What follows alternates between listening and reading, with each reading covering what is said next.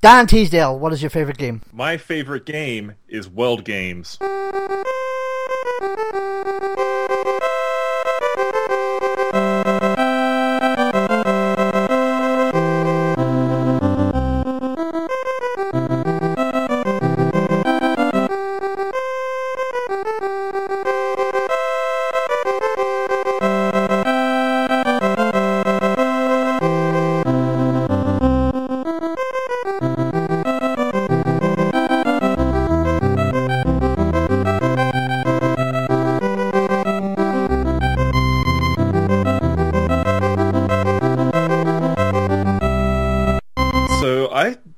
Started f- first playing games, uh, technically earlier than when I was like five. Like I, I had a Spectrum and things like that, and I didn't. I remember them existing, but I don't remember playing games on them. But my first real game-capable computer was a Commodore Amiga, and this I got because it's kind of a kind of a long story, but uh, I grew up in Australia, and my grandparents lived in Papua New Guinea, which is the country above Australia. And uh, while my, my mum was working during school holidays, I'd go visit my grandparents, and they'd take care of me. And uh, one time I visited them, and uh, it was near my birthday, and I got a, a bug catcher. And so my grandmother was like, "Hey, let's go go and uh, you know catch some bugs with this." And we go catch some bugs, and we walk straight into a nest of mosquitoes. And one of them, I only got two or three bites, but I remember very clearly one of them bit me on the back and like one on the arm. And then within about 48 hours, I started getting a fever and started like I started like losing track of time and things like that. And it turns out I'd caught malaria. Uh, and it was uh, cerebral malaria, which is like the, the basically 50-50 mortality chance uh, once you get this thing within seven days. Jesus. Uh, and it was uh, 1985 when this happened, so no no internet, WebMD kind of stuff. Uh, and so my grandmother uh, basically called. Uh, this, um, this is me sort of piecing together what happened, kind of like 10, 15 years later. Uh, but my my grandmother called uh, a university in London and went, "Hey, my grandson just caught malaria. Uh, the the the uh, doctor's report was we don't know what to do about this. What do I do?" And so they basically sent through, you know, take these take these pills, get these medicine, take these every four hours. Um, this crazy, crazy medicine regime. And so we got the so she picked up this medicine and tried to give it to me, and it was absolutely disgusting. Like the most terrible tasting medicine you can ever have. Trying to feed a five year old so that they don't they don't die, and uh, to get me to take it, uh, basically my mom and my grandma were like, if you do this, we'll get you a computer when it's done, and you can just sit and, re- and recover playing a computer. They're like, okay, I can I can eat this medicine if it means I get a cool computer at the end of it.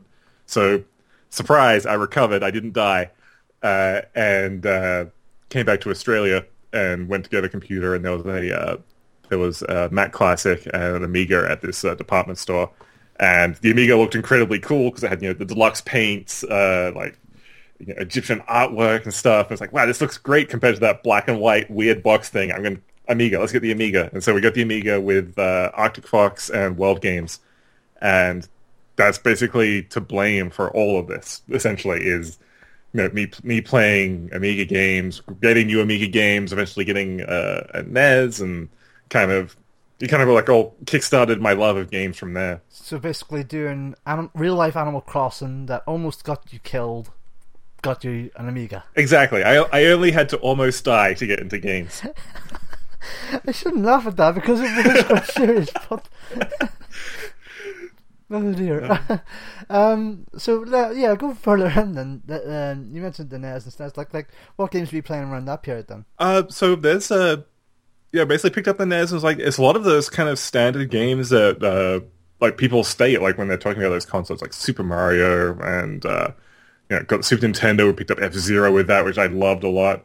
Uh, being in Australia, we didn't really get a lot of JRPGs for some reason, um, or if if they did, they weren't really like on shelves, and so like a lot of the a lot of the same touchstones that I like my American friends have, like with you know, Final Fantasy or uh, or Earthbound, or like these kind of games, like I we didn't really have as touchstones uh, as much, and so like a lot of the games that we had were uh, were very much from like the the you know the UK and European kind of 80s indie boom and things like that. So it was like a lot quirkier and a lot uh, a lot more. Uh, I don't want to say fun because obviously all games are fun, but like they're less serious uh, games.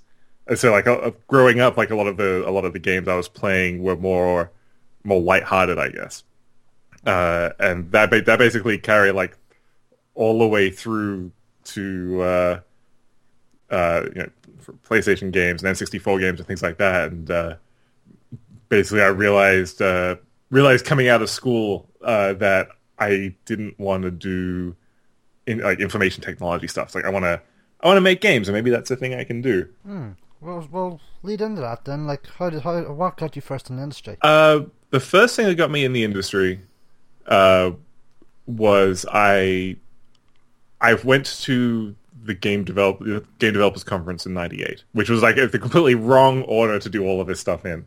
But uh, I had a friend I wanted to see in the U.S. and I, I needed an excuse to fly to the U.S. And uh, at the time, it was like my uh, my mother was my mother uh, still is a pilot, but uh, we had like staff travel discounts. So it was like you know, super cheap to fly from Australia to the US for me, which was incredibly awesome. Uh, but I needed an excuse, and there was this this game developers conference going on in Long Beach at the time, and uh, I I was like, hey, that seems like a, a great thing. Like I like games, and ma- games are things sound like you could make. Let me see what this thing is, and so uh, I went over there and it was kind of like this this eye opening experience of like holy crap there's thousands of people who make video games and there's game design is a thing and you can learn and be a designer and all these people are talking about their experiences making you know these crazy games like Parappa and, and things like that and one of the people who were like one of the groups of people who were there were uh, Auran Games, who was actually like super close to where I was living at the time in, in Brisbane. And so I came back to came back to Australia like re- reinvigorated. Was like, this is it. I don't want to make databases. I'm going to make video games. Everything's going to be great. And like shotgunned my resume with absolutely no applicable skills out to everyone. And uh, for some reason, Auran got back to me because they were looking for an assistant design position. And so I, I went through like, hey, I love video games. I have no demonstrable skills. What what do you say? And like, nah, nah, we uh, we kind of need someone who can make video games at this video game company. And so they turned me down, and then I spent six months uh, past that point making Quake mods. I was like, okay, well, I, this is something I can do, and like I can, you know, I can grab this example and change it around a little bit, and like copy the gun so it's in the left hand and the right hand side at the same time, and like do all of these like very like early kind of modding things and reapplied like six months later. It's like, hey, I I'm still interested. Here is some examples of proof of work that I can I can make video games, and uh, and against against the smarter judgment, they they uh, pulled me on, which was awesome. So that was my my first. I kind of got into the industry doing design from day one, which is like unheard of usually, but completely unheard of in the '90s as well, when uh, when game design was kind of like a less uh, I don't want to say respected, but like a less re- a less uh, established uh, craft uh, as a as a single job, and uh, that's that's kind of where I got my start was working working at Auran Games with Cam Brown, who went on to work on Mercenaries and, and games like that, and basically I kind of learned the craft of design with him from Auran, like Auran was my first job, and I was like basically thrown into the, the literal deep end, like learning game design. Uh, and I was working initially on uh, a game called Corporation that was set in the uh, distant future of 2015, and that was uh, this. It was an RTS that way you would uh, you would assemble robots together with, and like you'd use. That's right. Let me. You'd assemble uh, like the the torso and the, the head and the legs of these robots, and then you'd play an RTS game with them. Uh, and that didn't really take off. And uh, they were making another game at the time called Han Bloodline with uh, with EA, which was meant to be at the time. It was like this is what Warcraft. This is the Warcraft three of RPG RTSs kind of thing, like before Warcraft three came out. And uh, I don't want to say we didn't know what we were doing, but like there was a there was, as a as a studio, it was a I think it was like a sixty person studio, which was like big at the time, and uh, they were building a new engine from scratch in the late '90s with a custom scripting system, and we were building levels in C++, and it was just there. There was too the ambition for the ambition for it was too big, and it was, it was essentially one of those things where it's just one of those projects that was constantly rolling and never really delivering anything. Uh, and so it was kind of it was kind of good in a way because it, it, taught me all of it taught me a lot of uh, good things about game design, like things to avoid, and it also taught me a lot of lessons for uh, running a like running a studio or running like with a team of people and like looking for warning signs of hey these people are unhappy or this is a bad path to go down or maybe uh, like there's just a, a, lot of a lot of things that as a 19 year old kid you were never really taught about in school like in terms of like dealing dealing with uh, working in a workplace uh, and so I kind of learned a lot from there for about two years. So I, I spent about two years there um, learning game design, uh, playing a lot of Dreamcast games. Actually, that's where I I, I started playing uh, Virtua Fighter because uh, Cam Brown was just an insane Virtual Fighter person. He was the kind of person, is the kind of person who uh, who travels for four hours to find the uh, the the test machine for Virtual Fighter for the next Virtual Fighter like game, and so he kind of indoctrinated us into the into the way of VF. Uh, and uh, basically about two years in, um, so actually, let me rewind a little bit. Uh, so I I, uh, I joined at Auran in late 1998, uh, and that's also when. So they they just shipped a game called Dark Reign, which was an RTS that had the unfortunate uh, timing to come out at the same time as Total Annihilation, so it kind of got overshadowed a little bit. Uh, but it was, a, it was kind of a cool RTS. Uh, and the people who uh, made that, uh, well, a lot of the people stayed on. A bunch of people left to found uh, Pandemic Studios in, in the US.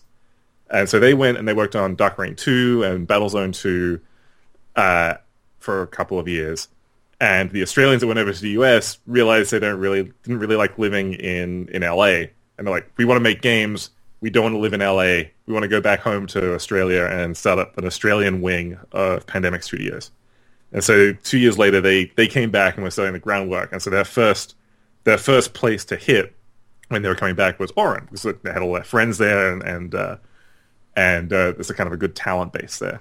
So they uh, they went through and like were slowly poking at like people going, you know, we're, st- we're starting a small team and uh, we're looking for people. And at, at that time, I'd uh, I transitioned off Han Bloodline, and I was working on trains with a with the Z at the end, uh, which is the uh, the hardcore train simulation before train simulations became cool.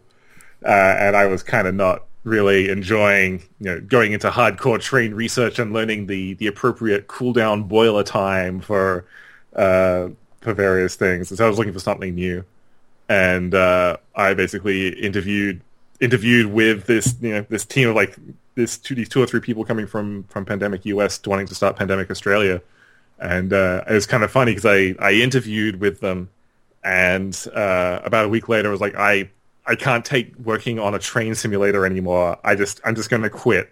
And I'm going to go and do the the typical Australian thing of touring around Europe for two months, and then I'll come back and I'll find a job. And so I, I quit and uh, went around Europe for two months uh, and then uh, came back uh, and uh, like, oh wait, I need to see if I have a job or not. And so I I, uh, I followed up with the guy who interviewed me. It's like, yeah, you, have got the job. Can you start in like a week or so? And it was like one of those sort of absolute lucky things that, looking back on it, like almost twenty years later, was like almost suicidal in terms of a career. But everything kind of worked out, and so I managed to sort of rock up on, on day one of Pandemic Studios Australia, where we were you know, building our computers and, and putting up walls and things like that, uh, and uh, working on uh, our first game, which was the, the, the classic masterpiece Army Men RTS, uh, game 19 in the Army Men franchise. But, I, but that was really cool because I got to work with uh, I got to start working with a bunch of like amazing people. Uh, Matt Harding, who you might know as uh, you know the guy who's like dances around the world uh, in YouTube videos? I've not seen this. No, actually, no. So uh, that's actually my the the lead designer I worked with at Pandemic Australia for like the first couple of years. Uh, so we worked on uh, we worked on Army Men RTS together, and then uh, we started work on a party game that got cancelled, and then at the start of Destroy All Humans, he kind of realized that he didn't want to, you know, he didn't really want to just keep working on games. He wanted to you know, explore the world, and and he, so he went and he kind of in a similar similar style, but on a way bigger scale. It's like I'm going to quit my job. I'm going to go tour the world for a little while. Uh, I'm going to have some friends meet up with me. And while he was doing that, uh, one of uh, one of the other people that worked at Pandemic Australia, uh, Brad Welch, who uh, uh, like after working at Pandemic, he worked at three four three for a bit, and I believe he's at EA now. Um, he uh, he suggested to Matt, like, hey, you should whenever you're in one of these places, you should do uh, that really dumb lunch dance you do. Because whenever it was lunchtime, he'd almost twelve thirty on the dot. He'd come into the whole like the whole way of the design pit and just do this really dumb jig, like this like overly goofy kind of ridiculous thing. And so he started doing this dance on camera. And at the end of his trip, he had like thirty or forty dance like small videos of him just dancing in the most ridiculous places around the world. And so he assembled it, and uh, I think this was like just when YouTube was starting up. He put it on YouTube, and of course, it exploded into this huge dance sensation thing. He's on like Good Morning America and filling ads for Visa, and uh, it became this like one of the first like internet celebrity people.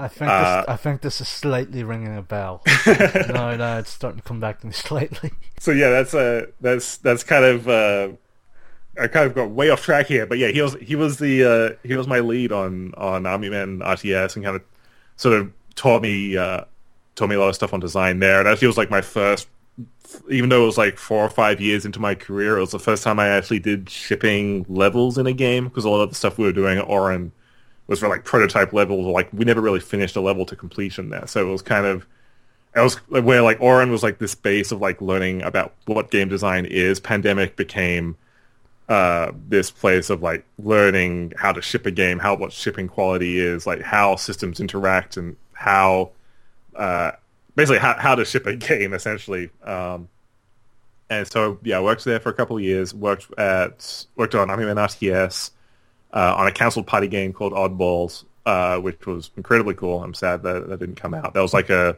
basically Mario Party, but instead of a board game, it was a timed platformer game, uh, like a third person platformer. Uh, which was incredibly cool. Uh, and then we spent a lot of time on Destroy All Humans, uh, which was our original IP uh, thing that we worked on at Pandemic Australia, which I it's definitely a flawed game, but I I love it a lot. Uh, and that was two to three years of time. and like we had a lot of we had a lot of weird things happen during development, but like the usual game dev stories of you know the publisher wants us to change what the game is and uh, we had you know political turmoil in the studio and things like that. And uh, towards the end of that, it was kind of like I I don't really want to work on Destroy Humans 2 after spending three years of my life like helping birth this this baby through all of this mess.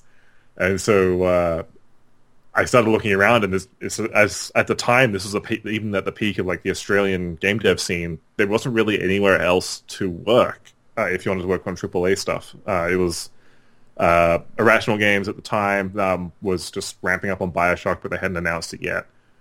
Uh, but that was about it uh, in terms of like in like new IP AAA kind of studios, and so I started looking uh, overseas uh, in the US, and again just through like sheer force of luck and coincidence and timing and everything, uh, Harmonix was looking to ramp up for Rock Band and they were looking for uh, for a designer uh, to come onto that team because they were very uh, uh, well still are a very like production heavy studio uh, because they're you know, they're dealing with lots of uh, music stuff, music outsource and production and things like that. It's very very very much like you need to build like a huge base like deal with music companies and things like that. And so they're ramping up a new project. They needed to bring on another designer for it, and I just managed to sort of thread that needle of like perfect timing for I want to move to the US and uh, this is perfect timing for me and kind of got brought on as uh, one of the first people on the rock band team, which was uh, which was insane.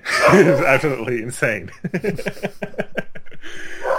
That's my dog being incredibly, uh, incredibly loud. uh, um, I was going to say. hey, I know, I know. I'm in the middle of a story. Sorry.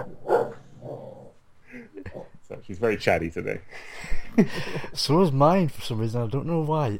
oh, sorry. you you were saying. Uh, yeah. So basically, yeah, started uh, uh, Harmonix on on Rock Band, uh, working with uh, Rob Kay, who was uh, I believe ex Argonaut, and then moved over to Harmonix to work on uh, EyeToy Antigrav and the, the, original Guitar Hero. He was the lead designer on that, and then yeah, kind of had this I kind of had this weird experience going into it because uh, when I was interviewing, uh, Guitar Hero had just come out, and uh, as a studio, uh, they weren't really sure what was next. They were working on uh, Karaoke Revolution and all of these other music projects, uh, but none of them had really exploded. And Guitar Hero was a very small team. It was it was like almost like a side project team, given how many people were on it. Because you know, who would think that anyone would buy a plastic, you know, ninety dollar plastic guitar for your for your PS2.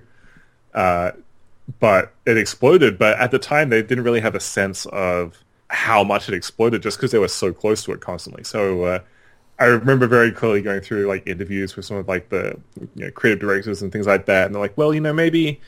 You know, probably keep working on Karaoke Revolution, and you know, it'd be nice to make a sequel to Guitar Hero, maybe if you know people like it and things like that. And then it's that becomes this big, huge, like zeitgeist explosion thing, uh, like happening outside of them, and you kind of wanted to just go, like, you not understand how how big this thing is, uh, which then got flipped on me on Rock Band because we shipped Rock Band, and we're like, at the whole time we were doing Rock Band, we were we were like, you know, I don't know if anyone's going to buy a two hundred dollar bundle for of uh, you know plastic instruments that costing the same as, as a console. Like that's kind of it's kind of crazy. And then, of course, like five years later, once I'm out of the blast, I was like, holy crap, this thing was actually kind of big. Uh, even though like it, it's like it seemed big at the time, it was even bigger once once I kind of escaped the sort of blast zone. But yeah, that was a that was a super wild ride. That was um, when I joined. That was about 50, 60 people, uh, and we peaked at about 300 ish, like two or three years later uh, just like bringing on people to handle all the things you need to do when you're building, you know, the, when you become like the biggest drumstick manufacturer in the world, and when you have to ship millions of plastic across uh, across the ocean, or when you're licensing thousands of songs, or like all of these crazy things. Uh, and through that point, like I was a senior on Rock Band, and I was the, the lead designer on Rock Band Two and Rock Band Three, and uh, it was kind of a similar situation to uh, to Pandemic, where uh, I kind of didn't want to make it Rock Band 4. I was like, I've, I've been working on this franchise for like nearly five years now. I, I'm uh, working as a lead, and because I'm working as a lead, that basically I spend my entire time in meetings, not really making games. I, uh, I kind of, I kind of hit this point where I was like, I kind of want to just work on a small, like, 10-person team again, uh, which was kind of like what Pandemic was at the start. And so uh, I saw Rock Band 3, two, uh, Rock Band 3 through and moved to Austin, Texas to work at uh, Twisted Pixel, uh, who made, uh, before I started, they made like The Maw and 'Splosion Man and a lot of these really quirky, like fun games, which reminded me, like, I'd kind of forgotten at that point, but it reminded me of like how much I love like just fun, like quirky games. Like it's stuff like the you know, Man, like they're working on, like Destroy All Humans when we were making Destroy All Humans, uh, and like even you know going all the way back to like you know stuff I was, I was playing on the Amiga, just like making making like original fun stuff that doesn't take itself too seriously. Uh, so I spent uh, a couple of years there working on the Gunstringer, uh, which was a, a Kinect game where you played a, a skeleton marionette puppet, uh, which was kind of fun. Worked on some stuff that uh, they're hopefully going to announce soon because I'm really excited for them to announce it. And then kind of like at that point, how old was I? would have been 32, like 32, 33-ish. And I was I was kind of feeling that point of like, okay, what if as a, as a as as a designer, like I've always had this dream, like you know, one day I can have a studio and you can make whatever games I want to make, and we'll have a team and we'll do this all these great stuff. And uh, I kind of realized like sort of just ramping up on this new on the new uh, project that Twisted Pixel's working on. I was like, these these guys are super great, and I love working with them. But this is probably the best possible time in my entire life if I ever wanted to start a studio.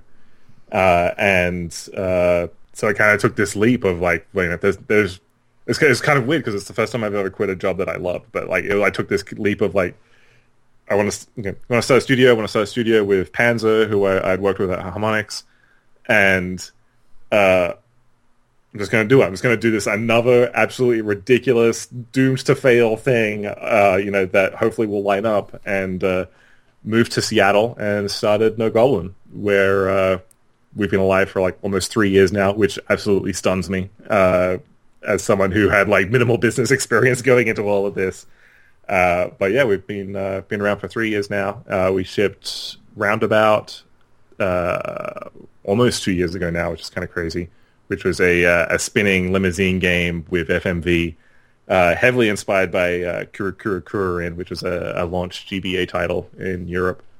and then from there, we we started making 100 foot robot golf, which is exactly what the name implies: is 100 foot robots playing golf. and like a lot of our philosophy for like how we make games is basically that same goofy, fun uh, vibe of like you know we're called No Goblin. Uh, partly it's based off uh, what uh, something that uh, Josh Bear, who's the chief creative guy at Twisted Pixel, would say is uh, like whenever we'd bring up anything that was very kind of like fantasy or sci-fi or like very kind of nerdish, uh, he'd be like, "This that's that's way too gobliny. I don't this is like this I don't want any gobliny stuff in this game. And so uh, when we were starting a studio, we spent a lot of time trying to think of a name. It was like probably the hardest part of starting a studio was coming up with a name. And uh, we're like, what if we just called it No Goblin? Like it's exactly the kind of games we want to make. Is like we don't want to. We're probably never going to make, uh, you know, a sci-fi first-person shooter. We're never going to make a fantasy RPG. Like we're going to be making these, you know, these unique and fun games that have like interesting mechanics and cool story and things like that. Um, and so basically, I just stole that from Josh and and based the entirety of my future career on it, which seems to be seems to be going okay so far. Knock on wood. Fret, fretting the needle once again. Yeah, exactly.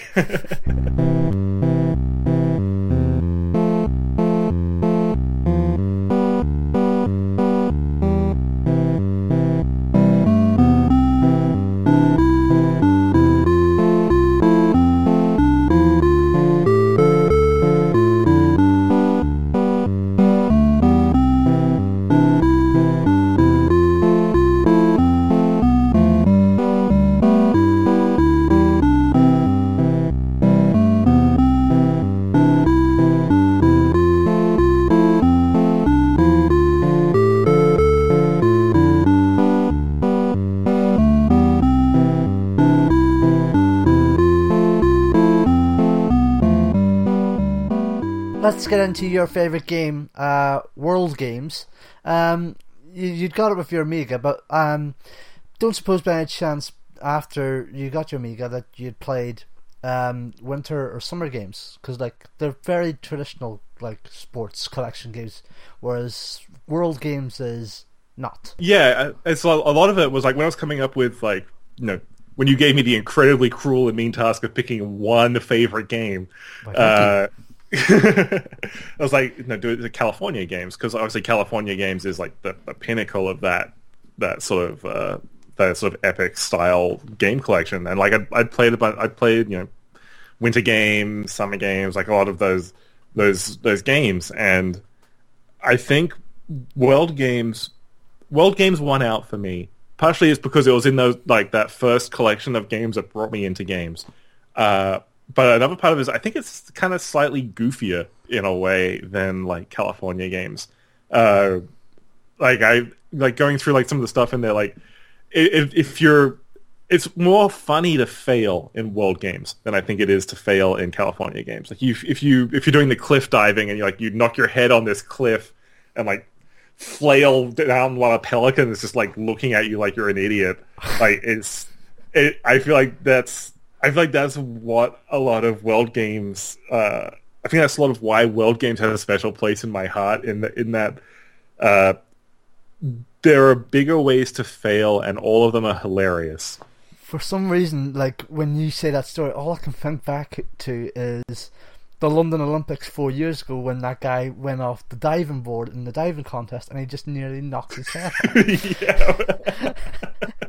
and you should, like it's we're laughing about this guy who nearly got like a traumatic brain injury, but it's it's just like this this comical like it's just something like just slapstick funny about it. to be like to be crystal clear for anyone who hasn't seen it, he didn't actually bang his head, but he was like inches away from doing it. Yeah. Oh it's, my god! But I feel like that's a lot of like the world games thing, like you know, crashing through the barrels when you're doing the uh, speed skating, or like try, doing the the caber toss and having it land on your feet, and it's just like you hopping for a couple of seconds. Like it's all of those, it's all of those like small touches that just like really make that game for me. On top of uh, on top of uh, the kind of Epyx games formula of here are these really just distilled fun game experiences that you're that you're playing with people uh, in a, like a friendly co-op but also competitive way. So, drop the elevator pitch then for World Games. If you were, if you were wanting me to play a World Games today, even though it's more or less basically impossible at this point, like how would you go about it? It is the World Games is the goofiest co-op uh, knockoff Olympics game. That, that, that, that, that, was my first thought when I saw what World Game was. It's that we don't have the the rights to the Olympics, and we want to go goofier than the Olympics. So we're going to go and take what we think is the important sport in each country, and you will play that and be be the best in this thing. And it, it's it's it's goofy couch play fun, even though you're probably at the time you were playing it hunched over a, a computer in a in a den somewhere so yeah, like the fact it has like it does have one or two traditional sports in there. Like it has weightlifting, which you'd find in the Summer Olympics, or slalom mm. skiing, like you'd see in the Winter Olympics. But beyond that, like it's just batshit weird. Put it like yeah, that. it's yeah, like yeah, it's like the you know, caber toss, a log rolling. Like there's it's it's all stuff. It's one of the, it was really hard to pick this by the way because like my my usual uh, we can talk about like some of the other games later, but like the usual sort of designer like breaking the ice in an interview thing is like, tell me your top five favorite games. And so because of that, I kind of have this internalized list of like my top three. My top three are Super Mario World and uh, GTA, and and I have like these. Uh, I had Midwinter Midwinter Two on the list for a while, uh, and then I started thinking about my games for this, and uh, like Midwinter Two is impossible to play. Uh, GTA Three is I don't really want to go back and play that. Uh, Super Mario World I'll go back and play, but it's like a very it's like a very dry example to give, which is a weird thing to say. Uh, but like the more I thought about it, it's like world games. I would go back and play world games. Like if you wanted to play world games right now, and like you were not across an ocean, I would be I would be like, yes, this is this is a thing I will happily play with you for half an hour. Uh, uh, as a game, and it's it's just one of those things that, uh, like looking back on it, it's like it just impacted how I how I enjoy games and how I make games so much in terms of uh, goofiness, in terms of uh, polish, it, like all of those things. It's it's a serious, like it's internally serious, but it doesn't. It's not a serious game. Like these, this is like the, the pinnacle, like the fake Olympics of, of video games. And this is like the highest honor these these people are doing. And this guy knocks his head on a cliff and like jams his head in the sand as he falls down. And it's uh, that's pretty much my aesthetic. So basically, World Games is basically the reason why No Goblins games are so goofy and weird. Pretty much, yeah. It, it's all Epyx fault. Uh, and I, I, feel like maybe Epyx as a company is, is kind of like to blame for that in general. um, so yeah, I'm going to run down each sport from the game, and you're going to tell me how you found each of them, how you got on with each of them. So um, mm-hmm. let's start with um, Mother Russia weightlifting. Weightlifting, uh, man, my memories of that are basically loading up as many weights as possible on on the thing. Like like part of this game is like you would you stop taking it seriously after a while. Like okay, I'm just gonna make this poor guy suffer. so you just load up the weights and it's just like it's just it's you can always see like the pity on his face before before he lifts, and Uh, and you go through. I man, I, I wish I could remember the joystick motion for it, but like you go through and you do a like clean jerk move on it, and if you pulled it off, uh, you basically you basically sort of were the leader for that round essentially. Uh, but yeah, my all of my memories are just being being really cruel to this guy and just like jamming on weight upon weight because it was you'd kind of scroll them and they'd, they'd pop on as they would they would uh, they would go off the center weight. And so it was kind of like this this mean slider you were dialing up when you were, were about to play. Just just attempting to break his back out of pure spite. yeah, exactly. Next, um, we go to La France. Uh, slalom skiing. Slalom skiing, I feel like was one of the weaker ones, maybe it's just because it wasn't. Uh, there wasn't like prime like goof opportunity there, but it was it was a from what I remember of it, it was like a was just a solid slalom game and it was maybe tuned a little hard. Like I had a little trouble like getting through as a five year old kid, but part of that may have been because I was a five year old kid. Uh, but yeah, I, I, feel like that's if I if I had to pick, uh, if I had to pick a weak point, I think it's probably either that or sumo. Of like, these are the no, these are the ones you you you'll play and you'll enjoy, but like it's not when when I say world games, like that's that's not the thing I'm going to be putting up as my my my flag banner. What about in Canada, which we should mention by the way that these com- like um, countries are the ones holding their kind of national sports. So that's kind of why I'm referencing them. Um, Dan mentioned as well. Um, so yeah, log rolling. Log rolling is awesome. I believe that was co-op, right? It was two players. Um, I, I I could be completely wrong. It may have just been AI, but I remember it being like two people rolling on the log at the same time, and it was like one of the few adversarial uh, it was like this very adversarial thing of like who's gonna who's gonna roll which way to like knock off the other person. It was like kind of like uh, almost like a jousting style, like you know you're trying to compensate for the other person and knock them off. Uh, I remember being like one of those things like you would one of those games you would bring over, and if you really wanted to win against someone, you'd play it against someone who'd never played the game before because like it takes a while to get into that rhythm of how that game works, and so there's there was like a you had your friends over who were like coming for a sleepover and like, okay, this this is my freebie round that I'm going to uh, I'm going to use to just knock you off and get an extra point on the board. Like like how long does it take you to kind of get that rhythm? It took a while.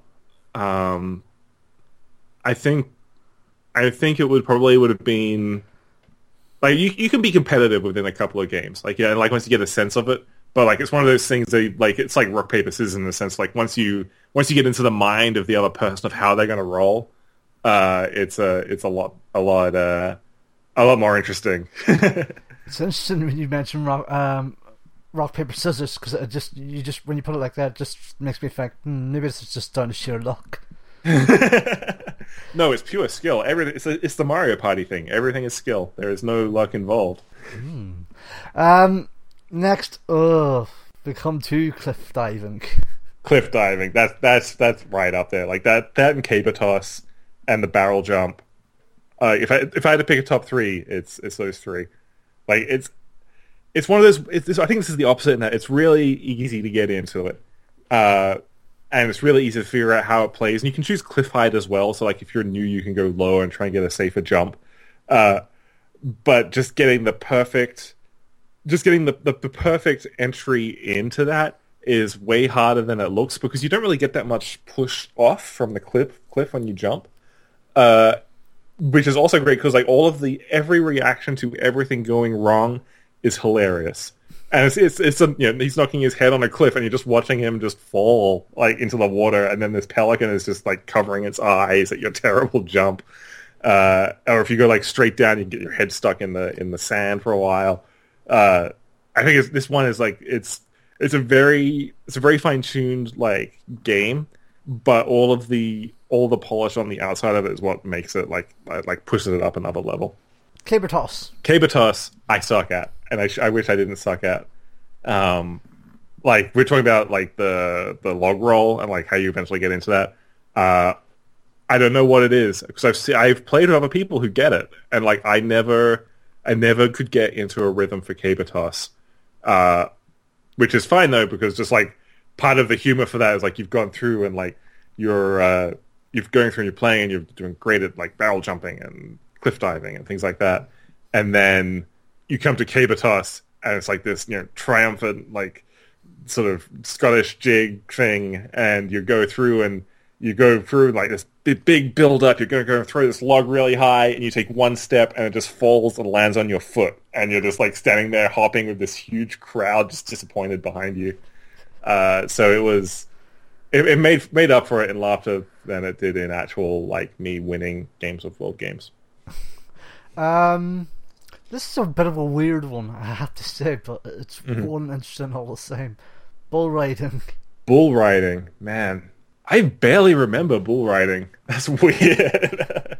I, I know there were different versions of um, of world games. I know they varied based on platform. Mm. Um, I wish I had a list of of where they varied.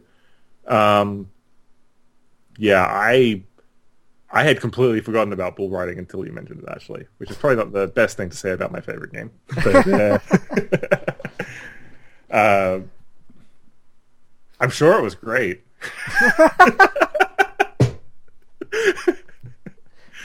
yeah, I, I wish I had that list of like how I know California games was one of those ones where it was hugely different per platform. Like they would have like hacky sack on the links and uh, roller skating on the Master System. I want to say like there, was- there was like a, a bunch of different ones like that. So that it may be failing my memory because it wasn't on the Amiga version, or it was on the Amiga version, and I just have a terrible memory. Fair enough. Fair enough. um, um, barrel jumping then. this is this is my pro. If they make an esport out of barrel jumping, I'm a millionaire. Like I am.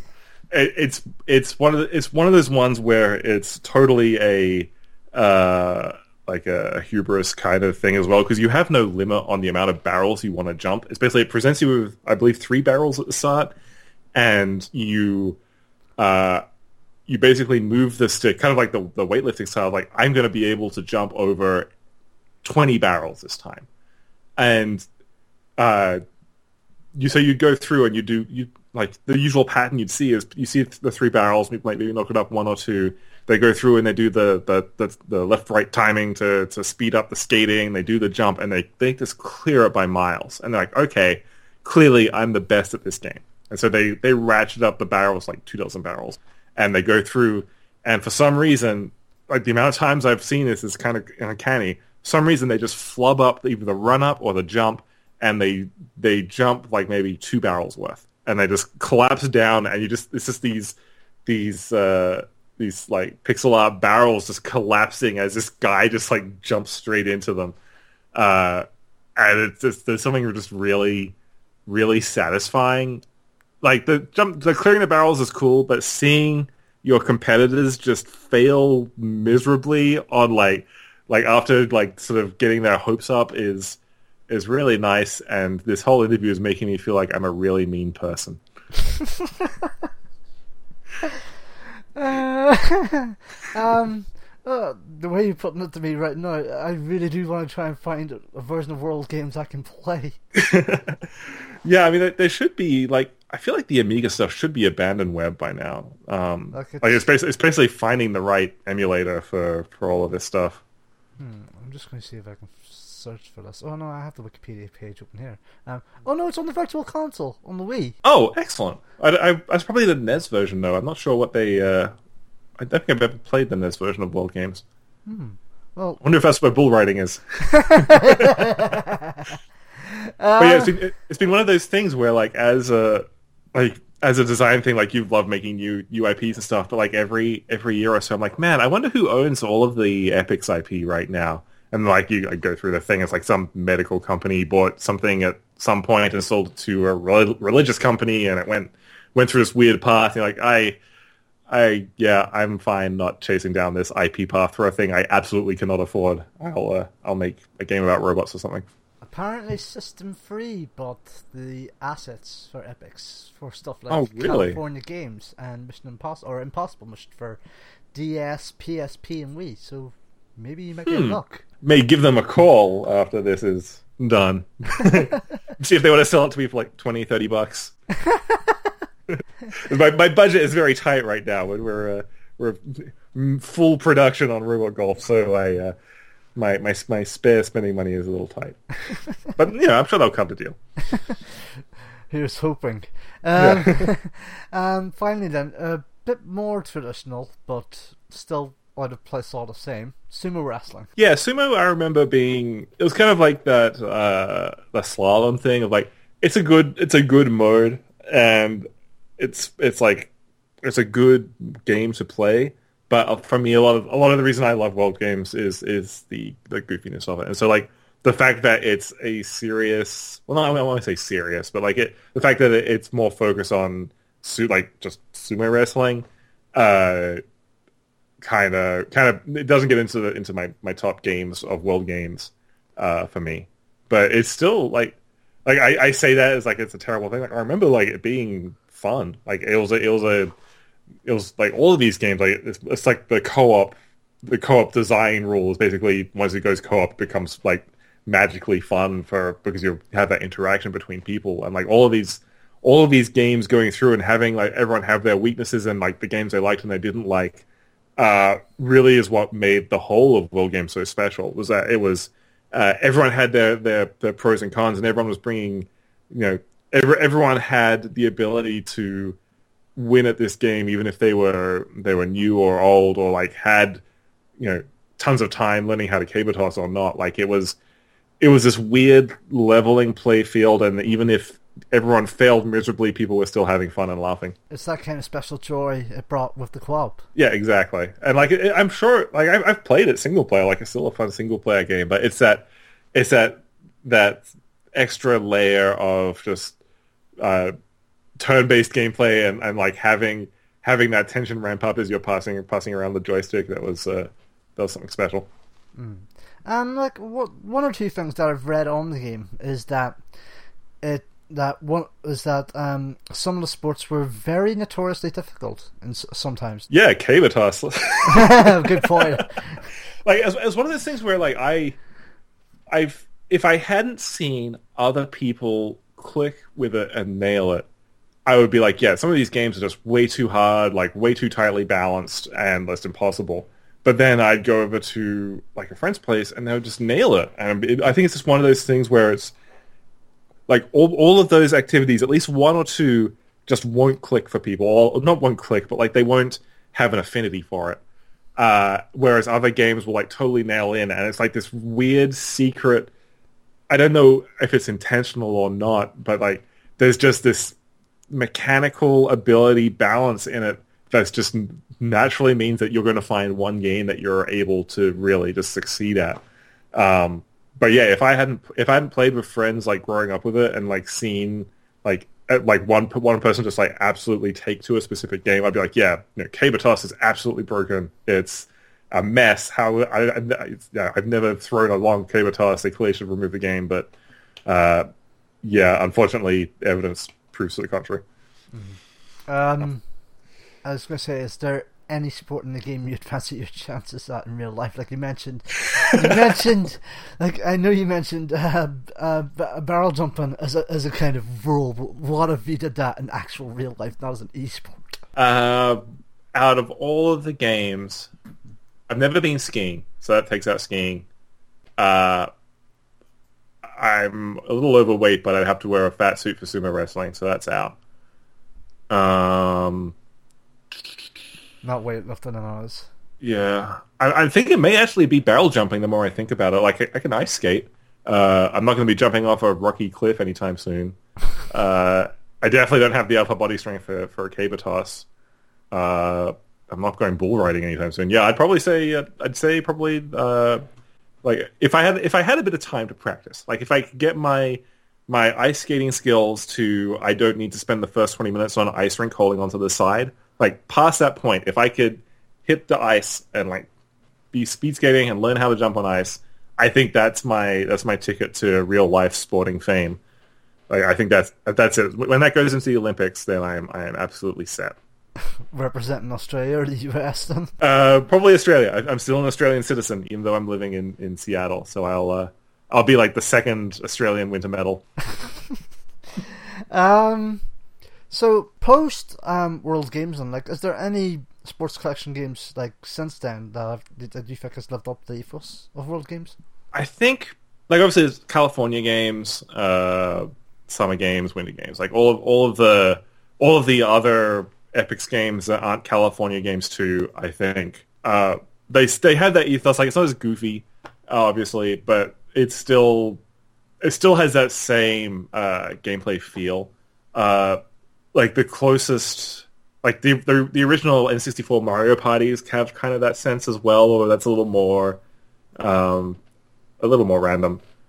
Uh, I think it's one of the things I feel like has been lost over, the last say decade, like since the 360 onwards. Uh, is that sort of couch party play uh, fun experience. And like there's there are obviously there are games that are doing this like you know, Nidhogg, Duck Game. Like there are if I want to hook up a PC to my TV, uh, there are games that I can play that kind of capture like one game from that experience, but nothing that was uh, us rotating through games that had specific, you know, that one each of us had specific uh, uh affinity for. Uh, so yeah, I don't know if there actually has been something that really captures what the game series was about. Well, that's a shame. Um, so, so yeah, no Goblin Game three, California Games three confirmed. um, so what else do you like about World Games that we've not touched upon yet? I think like I think the like when I think we are talking about this before. Is like it's kind of one of those games where I feel really mean for picking it because uh, it's not like this, you know, deep discussion of system mechanics intertwining with this deep, complex, meaningful story. Like it's a goofy game, and it's uh, like a lot of the fun is is out of like the polish layer they put on it and, and things like that. Uh, I think if I had to mention one thing we haven't mentioned about it yet, I believe the Amiga version was sponsored by Continental Airlines uh, before they were bought up by whoever they were bought up by, United, I think. I don't know. It was all so long ago, but like I, I loved how like looking back on it, I loved how cheesy uh, the product placement was back then. And like, uh, California games had this too. Like they had uh, they had o- Ocean Pacific and like uh, all these surf brands in there as well. And as as a kid, and like I didn't even really think about this until like I was you know deep in kind of the AAA brand integration sort of hell that uh, we we had to be in for doing sponsorship and things like that in games. But it's like they probably they probably got sponsorship deals for all of that stuff. And so like there's at some point in the mid 80s there's some poor Epyx employee chatting to a bunch of people in suits at Continental Airlines going, "We want you to be the sponsor of this game where you jump off a cliff and get your head stuck in the sand and Pelican covers its eyes." And also, there's a caber toss game that you'll hurt your foot on. Please give us fifty thousand dollars.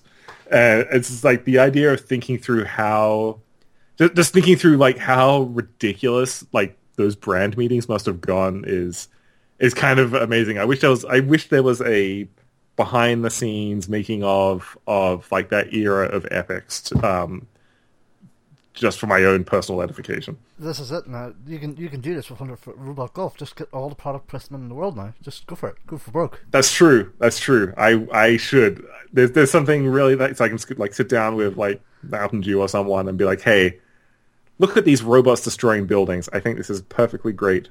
Perfectly great brand for uh, for your uh, for your drink. Or or, or Doritos. yes. Well, they had Doritos Crash Course, and that's I don't feel like it's possible to top Doritos Crash Course in terms of uh, advert games, unless the Burger King games. Those are pretty good. True, true. I'd forgotten about those. um, what didn't you like about World Games? Uh, I think it's just like the, I think it's the, yeah the slalom and um, sumo, and I guess bull riding if that was in the Amiga version. Uh, but there, it was kind of like this low point, not low point, but it's like it was kind of it didn't for me match the peaks of everything else. And so I feel like that's kind of the low point, and probably like if I like it, this is all like sort of nitpicking kind of stuff. But like you know, the session times could get a little longer if you had like six people changing changing around the controller to play a game.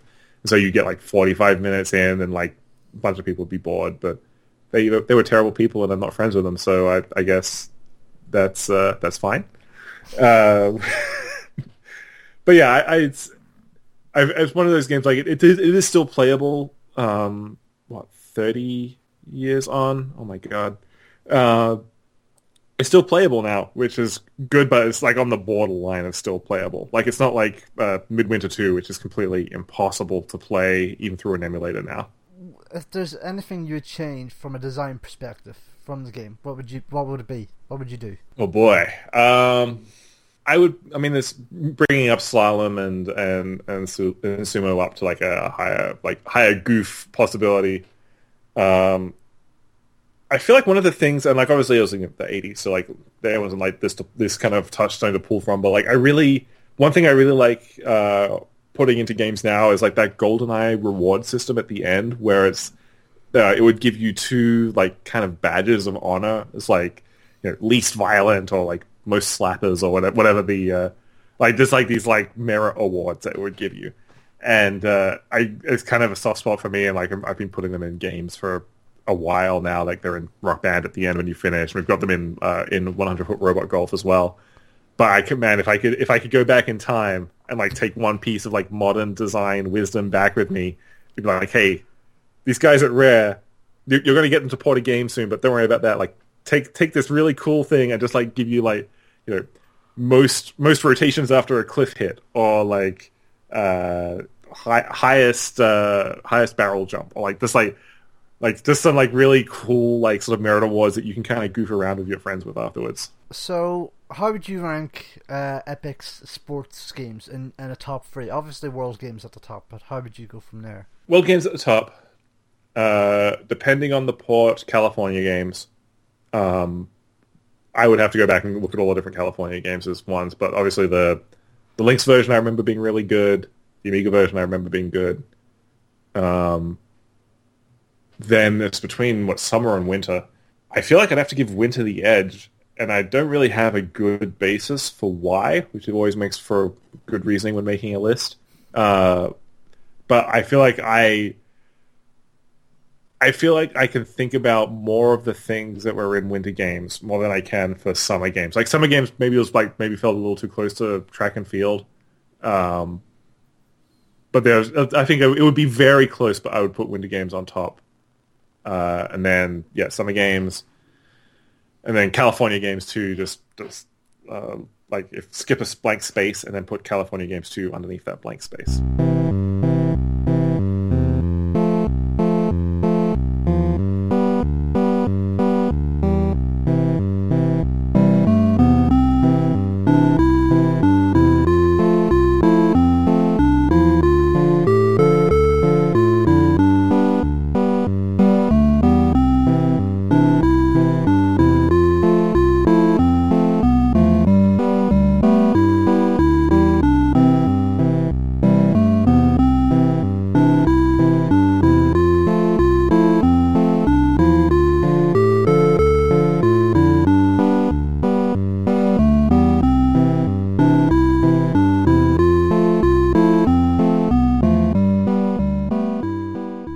Mentions. Uh, ahead of time, you gave me a few of these, so we'll go into these in detail. So let's start with a game that you were actually kind of debating whether to go with World Games or this. Um, Kerbal Space Program. That's true. Kerbal Space Program. So, like I was mentioning before, like I had like you know, my top five games, and I was thinking back on it, uh, and I haven't really updated this list in probably like four years in my head because I haven't had to interview anyone or be interviewed in like four years, like in terms of like finding for a job or, or things like that. And then I'm looking back on it, and Kerbal is something that I have been playing for at least four years now, like relatively regularly. Like a couple hundred hours in my Steam rotation, which is high for me. I'm not like a huge like time investment in game stuff just because I, I mean, I play a lot of games, but like in terms of like one game, like I only have so much time when I'm not making games that I have to play games, and there's so many games coming out I want to play that it's usually I'll I'll finish a game and shelve it, or like I'll I'll come back now and then if it's like a fun party game. But yeah, I keep coming back to Kerbal relatively constantly, and I think part of it is just the joy of just like building rockets and just like shooting them off into space and like building these like slowly like tuning and iterating uh, these vehicles, which I guess makes sense because like that's a lot of what game like game development, game design is is iterating and trying to like get to a point. But that coupled with uh, the space side of things, because I, I love space. Uh, I come from an aviation family. Uh, and uh, so kind of merging those two together and having it constantly update every couple of months uh, with like new features and new new ways to new ways to build rockets, but new reasons to build different rockets. Like they they introduced a career system, so instead of just trying to get a rocket to the moon, you're now trying to like shuttle people into orbit for money and things like that. Uh, and there's just something that's just something that keeps pulling me back into it. And it was really it was tough like for world games because um, it very like Kerbal very nearly beat it. Like it was it was it was some serious discussion on my end in my brain about like what like is is there enough in Kerbal to push it over world games? And I, I think like there's a little bit of goofiness in there, like that sort of un, like uh, serious, but like things things kind of escalate. Uh, but I feel like in terms of in terms of impact onto how I am as a person and the kinds of games I build, I feel like World Games had a bit more um, a bit more impact, especially in terms of like you know, starting a company that makes these kind of games. Uh, but yeah, like I still I still play Kerbal. Like I'm still you know following through it. So, you know they, they released a new uh, the 1.1 update that has like all kind of performance improvements and things like that. Uh, but there's just something there's something really nice about making something and then flying it and like achieving a goal and like doing doing cool space stuff. Um, next, Super Mario World. Yeah, Super Mario World uh, is kind of Super Mario World. I think may be close to a perfectly designed game, uh, and like in, like in terms of like design mentors, obviously Miyamoto is like a huge one for a ton of designers, and me included. Uh, I just feel like there's there's so, if there's so much that when you start looking at it from a design perspective and you start pulling back the layers and like seeing seeing like how those things are perfectly paced or like it's the first it's the first uh, first instance of Miyamoto help in a game where you'd go and you'd, hit a block and it would pop up a text thing which seems like it's a little antiquated now but at the time it's like oh of course like you would you would tell people what they need to do if it was complex at the point where they need to do it. And which is it, it, sounds so dumb when you say it in 2016 but like in 93 or whatever it's like oh this is that's really smart. Uh, and I feel like there's a, a, lot of stuff with how uh, how the the exclamation color blocks uh, unlock and like how those reveal different paths and different routes and all of the platforming is just super super tight and honed. Uh, it's one of those it's one of those games that is just it's like a, a, a meal, a design meal that you can just like sit down and go through and just go, ah, oh, this is it's, it's like watching a like a like a the back like innards of a watch rotating essentially. Uh, and it's just a, an amazing thing to like pull apart as a designer. And like it's it's a game I can still play now, but like unlike unlike World Games or unlike Kerbal for me, like I I don't really have a desire to go through and complete Super Mario World again. Like I've I've done that many times, and like I'll happily you know, pick it up and play it for a little bit. But I've I've played it so many times, and also on so many platforms now that it's been like in Virtual Console and things like that. That uh, it's I've kind of exhausted the entire like I've, I've eaten the meal essentially, uh, but it's still like for for me it's just like one of those just amazingly constructed, uh, amazingly constructed works that I I think is it's it's probably one of the better best design games uh, I've played. Have you played? Have you tried um, playing it in Mario Maker yet at all? Uh, I've messed around in Mario Maker a little bit.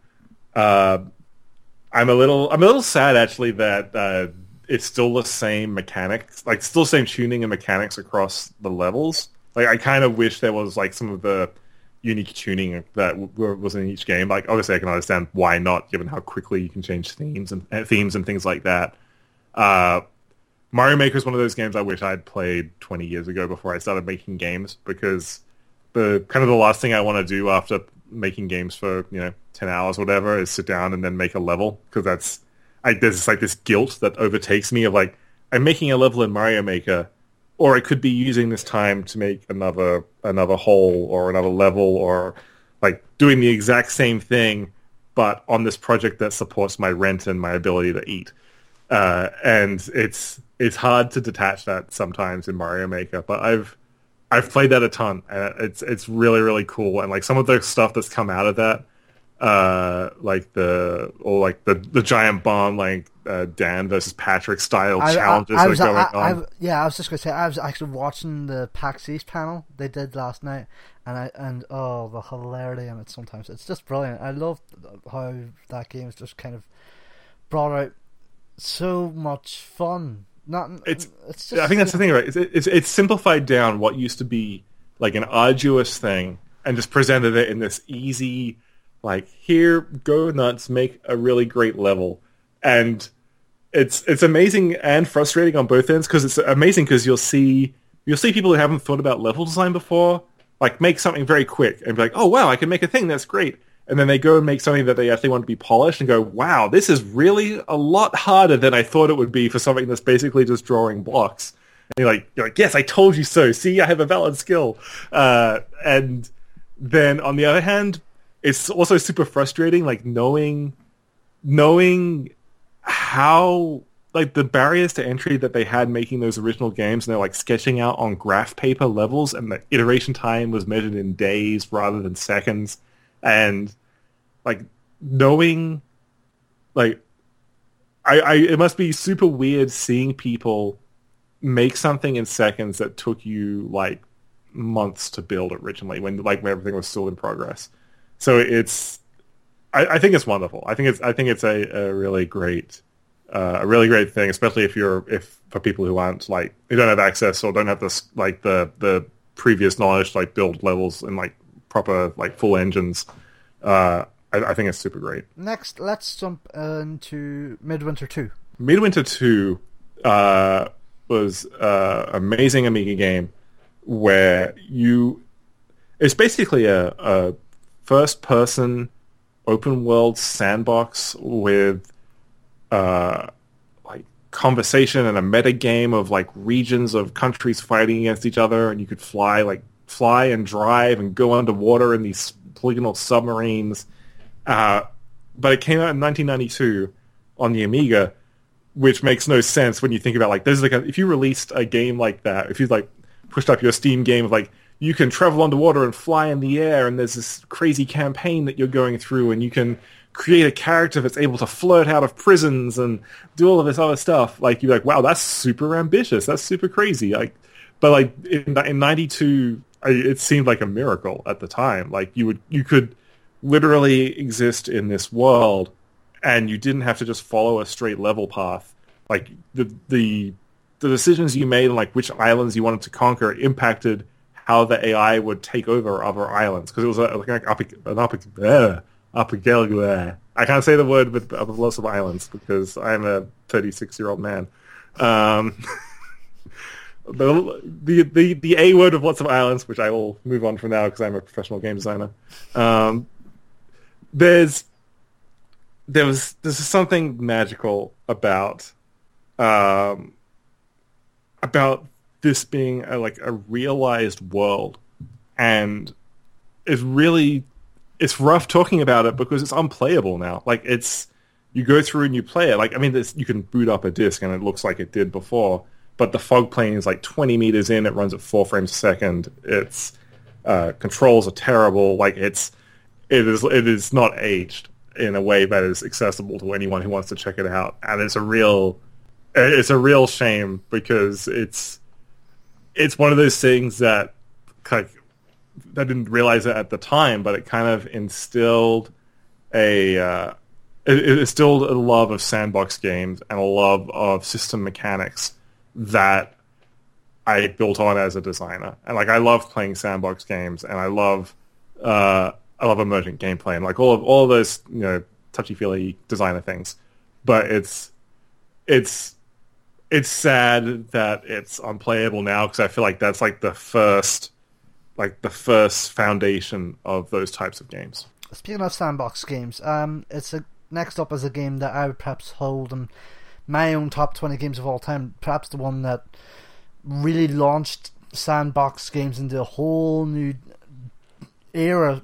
Like it revolutionized it. It's Grand Theft Auto Three. Yes, and that, that's that's the amazing game. Like that's like it's almost it's almost one of the things. It's like Grand Theft Auto Three. I don't need to explain why this game is absolutely bonkers revolutionary. It has a special place in my heart. But uh, I think a lot of it was like the path. The, the best memory I have of it, there's kind of two memories. One is playing actually GTA 1, and there's a mission in there very early on where you have to deliver cash to someone. And at the end of that mission, uh, you can just kill the guy and keep the money, and it says mission success. Like, it, like no prompted, no like you should do this. Like if you if you decide to keep the money and not give it to this guy, that's completely valid. And that was one of those moments like, wow, that's that's insane. This is a big open world again. Uh, and so going into GTA 3, like I remember there not being a huge amount of hype going into it, and I was like, holy crap, this is going to be a 3D version of that. That's amazing. And like there wasn't really that much buzz at the time for some reason. But, like maybe it was in Australia at the time there wasn't that much buzz for it.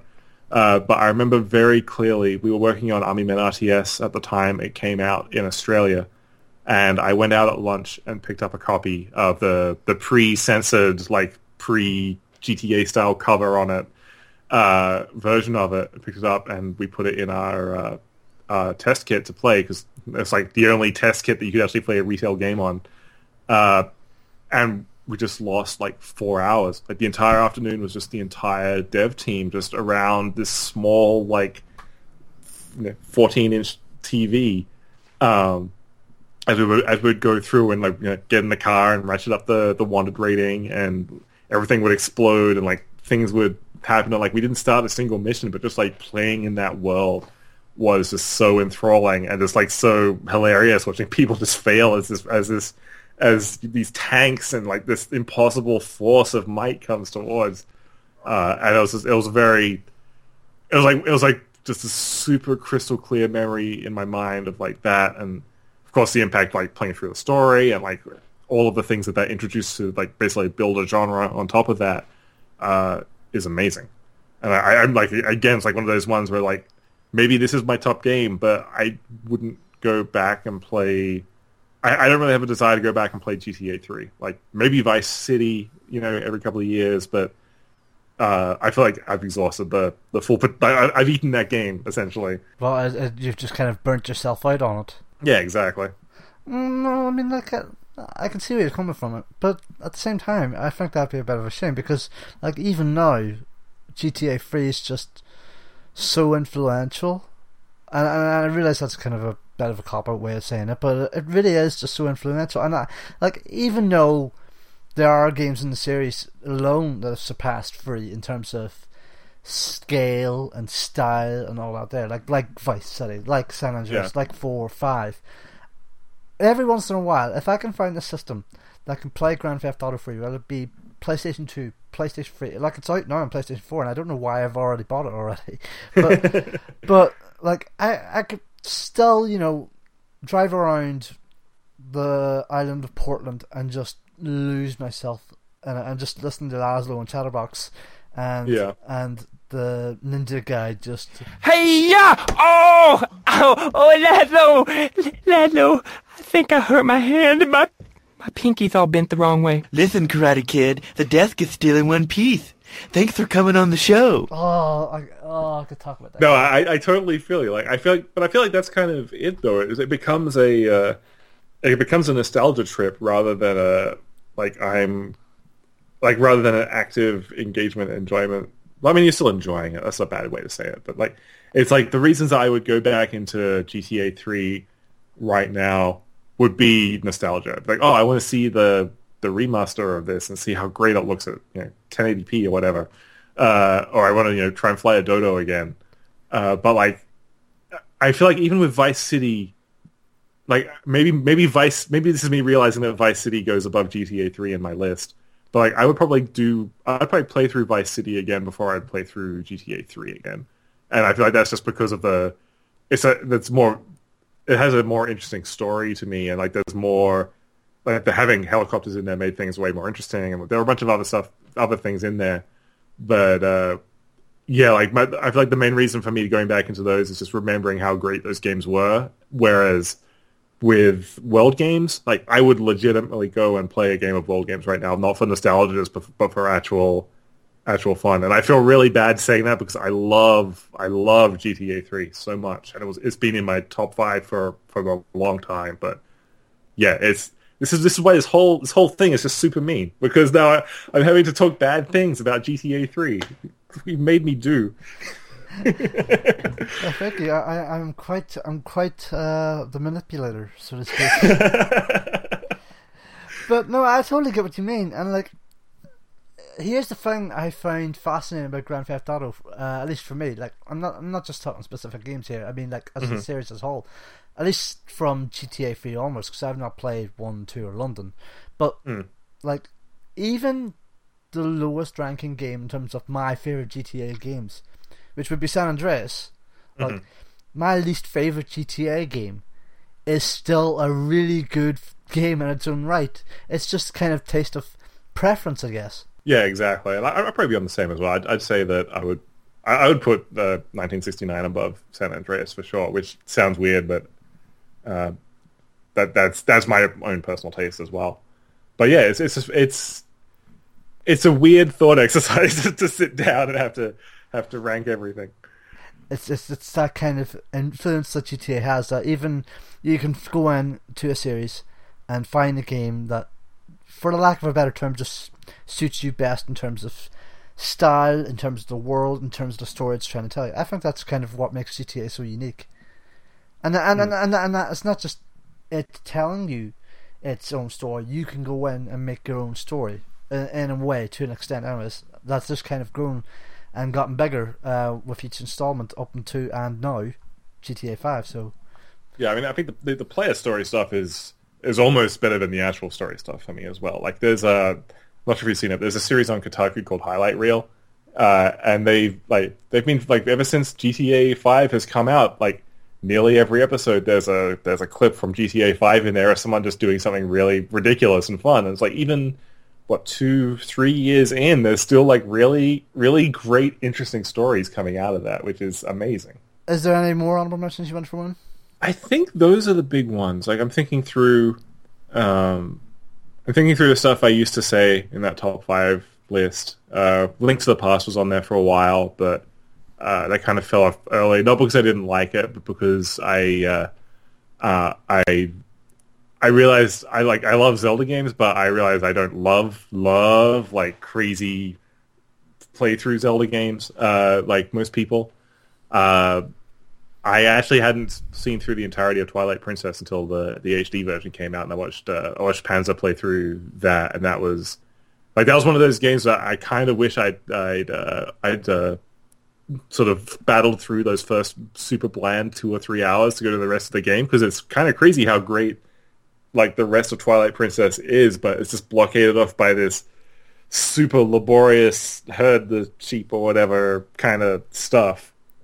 Um, but yeah, I like I think Link to the Past for a while. Uh, F Zero obviously is a I love F Zero, and like I I play racing games, but I'm not a good racing game person. Like I I, I wouldn't be able to. Like I, I had I own Forza for example, but I I play with like most of the assists on. Uh, whereas F Zero, I felt there's something about how the SNES version and even the N64 version are balanced that makes it super accessible, but also still maintains a skill curve to learn and get better about.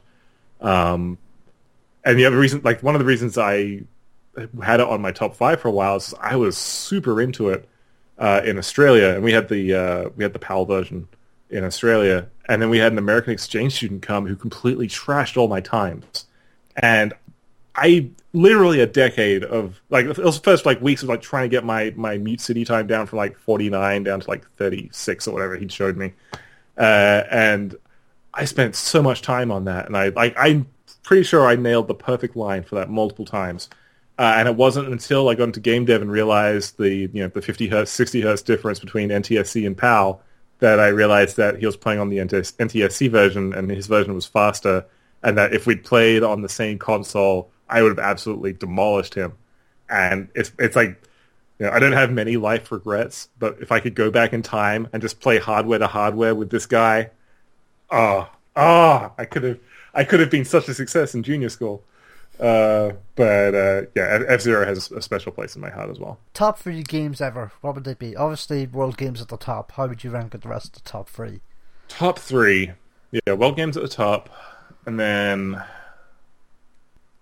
I'd put Kerbal in there, and then the third slot would have to be. I was originally going to say GTA 3, but I think the more I talk about this out loud, I probably would put Vice City in that slot uh, if I didn't put in Super Mario World. I would have to fight it out between Vice City and Super Mario World for the for the third slot.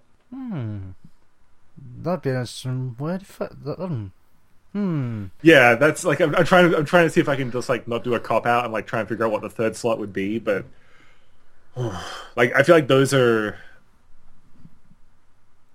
maybe Vice City gets the edge. And I feel really, really bad saying that about one of the most definitive design-driven games of all time. But so is Vice City, and I would still go back and play Vice City more than I would go back and play Super Mario World, even though it's such a great game. Hmm.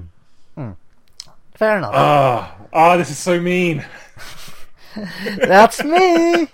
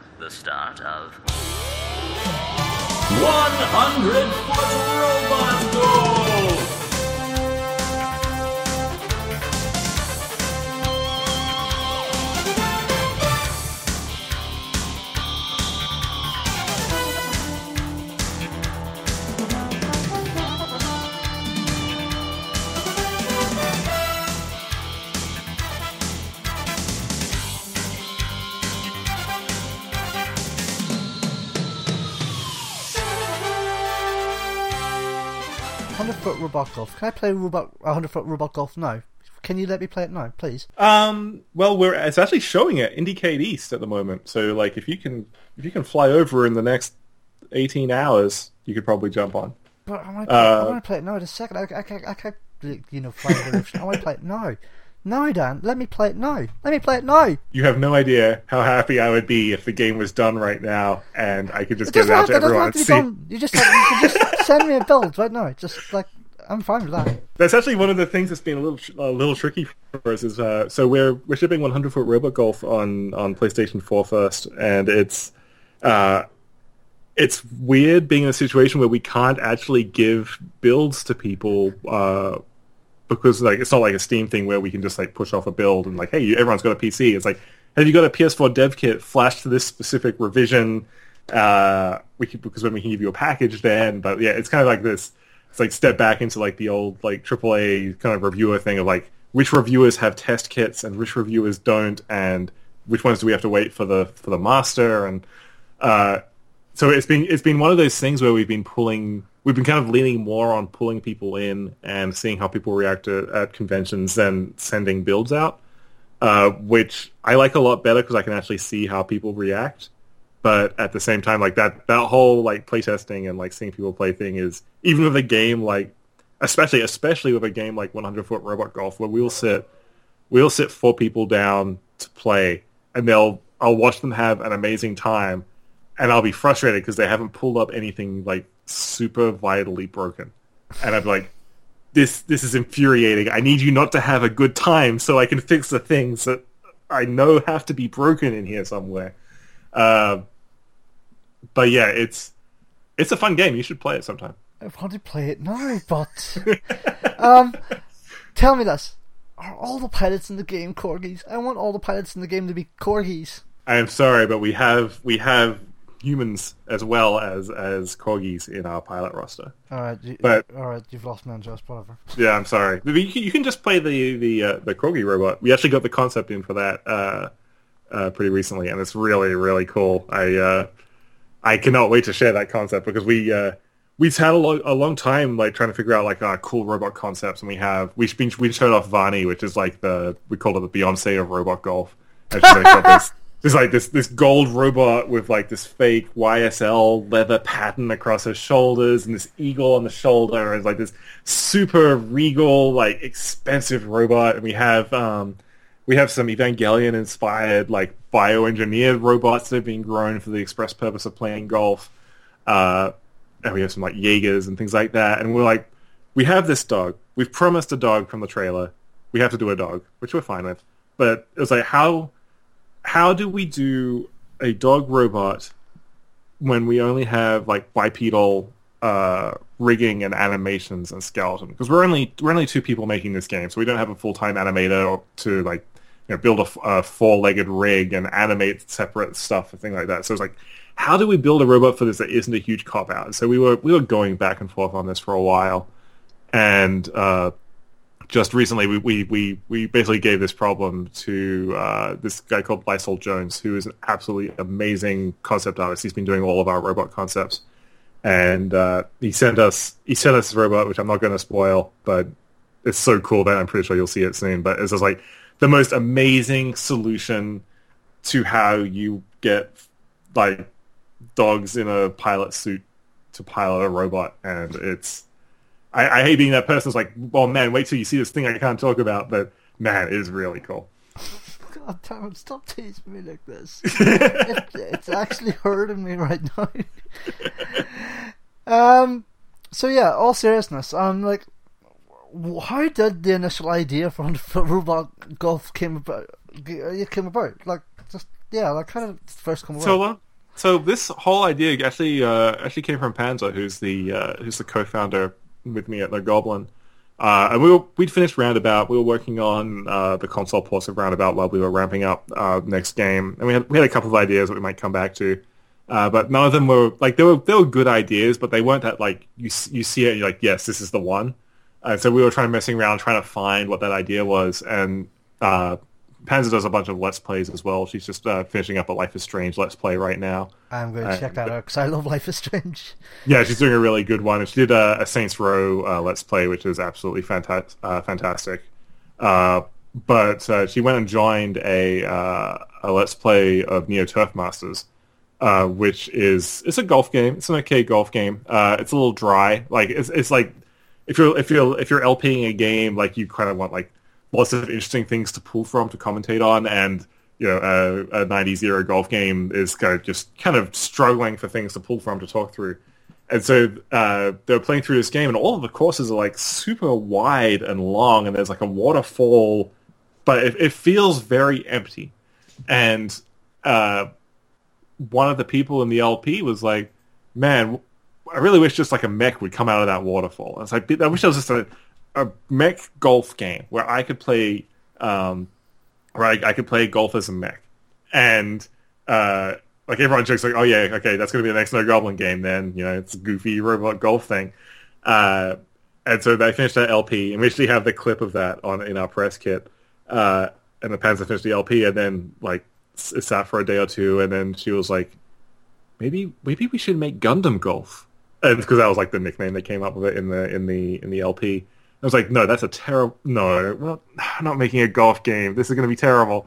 And then it's just one of those ideas that just like it sticks in your head for a couple of days. And you're like, wait, this could be really, really, really cool. And so we started prototyping it, and like from very, very early on, it was just ridiculously fun. Like, because you'd have like part of it is that there haven't really been any good, fun golf games for a while. Like, uh, Power Star Golf was okay, but it's microtransactions everywhere. Rory McIlroy Golf is um, super, super serious, and like you have your uh, just your 18 clubs to do something. But there hasn't been like a a good, fun golf game in a while, and so building that for a start, and then putting in all of the fun stuff you can do with a robot, like knocking down buildings and doing destruction, uh, it kind of opened up like all these really fun uh, like multiplayer and single player ideas that you could do around the game of golf. Um, actually, kind of reminds me of uh, of the the X. There was, there was an XCOM discussion with Jake Solomon, who was uh, the lead on on the on the remastered, sorry, remastered on the on the new version of XCOM. Uh, where it was like, yeah, we basically built XCOM and it was boring, and then we started just pulling it apart and like making it fun for a modern audience, and that became the new XCOM. And it was kind of a similar process, but with a fun game to start with. Like we we built a fun game of golf, and then uh, originally it was turn based uh, because that's what golf games are like. Uh, and then at some point we're like, why don't we just take out the turns and just make it split screen? And so we we did a split screen build, and this instantly, it just like everything clicked in a way that is very unnerving if you're a designer because it's like when you first get like when you first think you're on the right path, you're like, this is the right path, but here are the twelve things I need to fix or add to make this like to make this like continue on this path. And we played we played two player split screen for the first time, and it was a moment where we were like, holy crap, this is fun as is, and I wouldn't change the tuning on like three quarters of the things of this.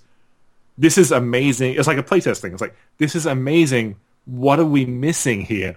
Like, what are we missing here that could make it even more amazing? If this is how amazing it is at point one, uh, and so that's kind of that's kind of been us for like the last like twelve months. We got a couple more months to go. Is that we've been going through and just building on that base and uh, adding like adding things. we like I asked you earlier as well about the elevator pitch of um, World Games, and like you, you could go into detail like with World Games. Whereas with the title "100 Foot Robot Golf," it's just that's the elevator pitch right there. It's That's in it. the title. It's wonderful. It's absolutely wonderful, and it's like the thing that, like, we came out off roundabout uh, when we're like we did a postmortem, like just with Panzer and I were like, what are the things we want to fix for our next game?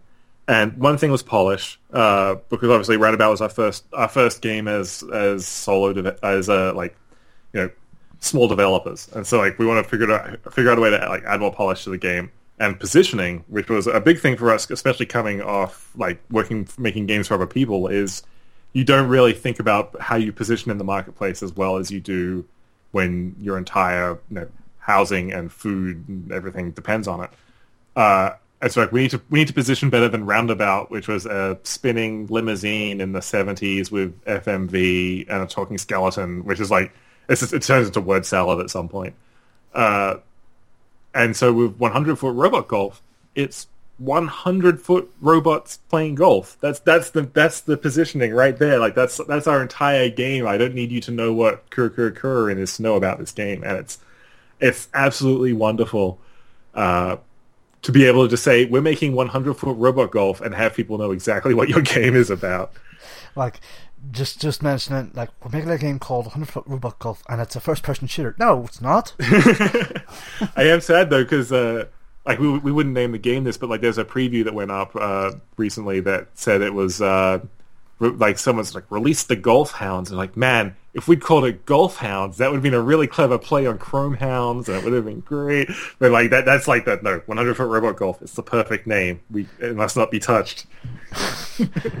when you say when you put it like that, there release the golf hounds All I could think of was Mr. Burns saying "release the hounds." Oh yes. fingers just instead saying "release the golf hounds." Coming up with gold story ideas here. I, I still have to finish the script, so uh, they actually just sneak in now. That you can have that one, but for a price. oh boy, this is this is how it starts. This is how, this is how it starts exactly. This this may be my foot in the door in terms of design. Uh, Addi- additional writing by. Uh, but yeah, like it- it's it's been it's been one of those surreal things where we've like I like we knew we know this game is going to be fun. Like we've we've we've played it ourselves. It's fun. We see people playing it. It's fun, and that's that's it's weird. That may sound weird to say, but that's a super rare thing when making games because usually usually it's not until like the last chunk where everything comes together and, and fits into like a cohesive package. Uh, but it's been super surreal, like having this like LP joke idea turn into a game we're making. Then we we pitch to Sony, and Sony's on board with it and brings us on and like announces this PlayStation Experience, and then there's a huge crowd reaction to it that we weren't expecting, and uh, like we were at a party the other day and someone was introducing us like, oh, this is uh, you know Dan and Panzer. They work at No Goblins. Like, oh, and it's like they uh, they released lots, they released Roundabout, and it's like, oh, cool. I'll have to I'll have to check it out. And they're working on 100 Foot Robot Golf right now. Oh wow, I love this. I love the trailer for that game. It's really cool. it's like, oh oh god, we haven't even released the game yet. I don't know. I don't. This is either going to be like this amazing huge explosion or like the biggest disappointment to a whole bunch of people. but yeah, knock on wood. I, I think it's I think it's going to be good.